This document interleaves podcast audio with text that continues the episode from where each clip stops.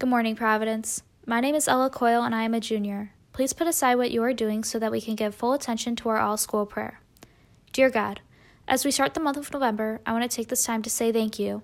Oftentimes, your presence is something that I take for granted. As Thanksgiving is coming up within the month, it allows me to reflect on my blessings. The blessings that you give me every day are greatly appreciated. One of my biggest blessings is being given the gift of attending school at Providence Catholic, where I am able to grow every day. This is something that is not a privilege given to everyone. I am forever grateful for the work of my parents in order to send me here. Providence has shaped me into the person I am today.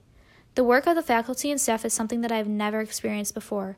They are constantly striving for me to succeed. Their warmth and generosity is sometimes overlooked. As I take time to reflect on it now, I wanted to say thank you.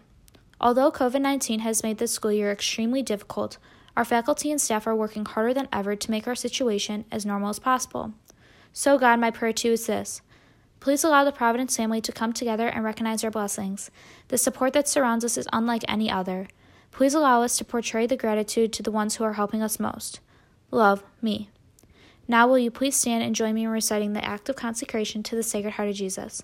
Eternal and ever loving Father, I offer you everything I do this day my work, my prayers, my play, all my thoughts, my time with family and friends, my hours of relaxation my difficulties, problems, distress, which I shall try to bear with patience. Join these, my gifts, to the unique offering to which Jesus Christ your Son renews today in the Eucharist.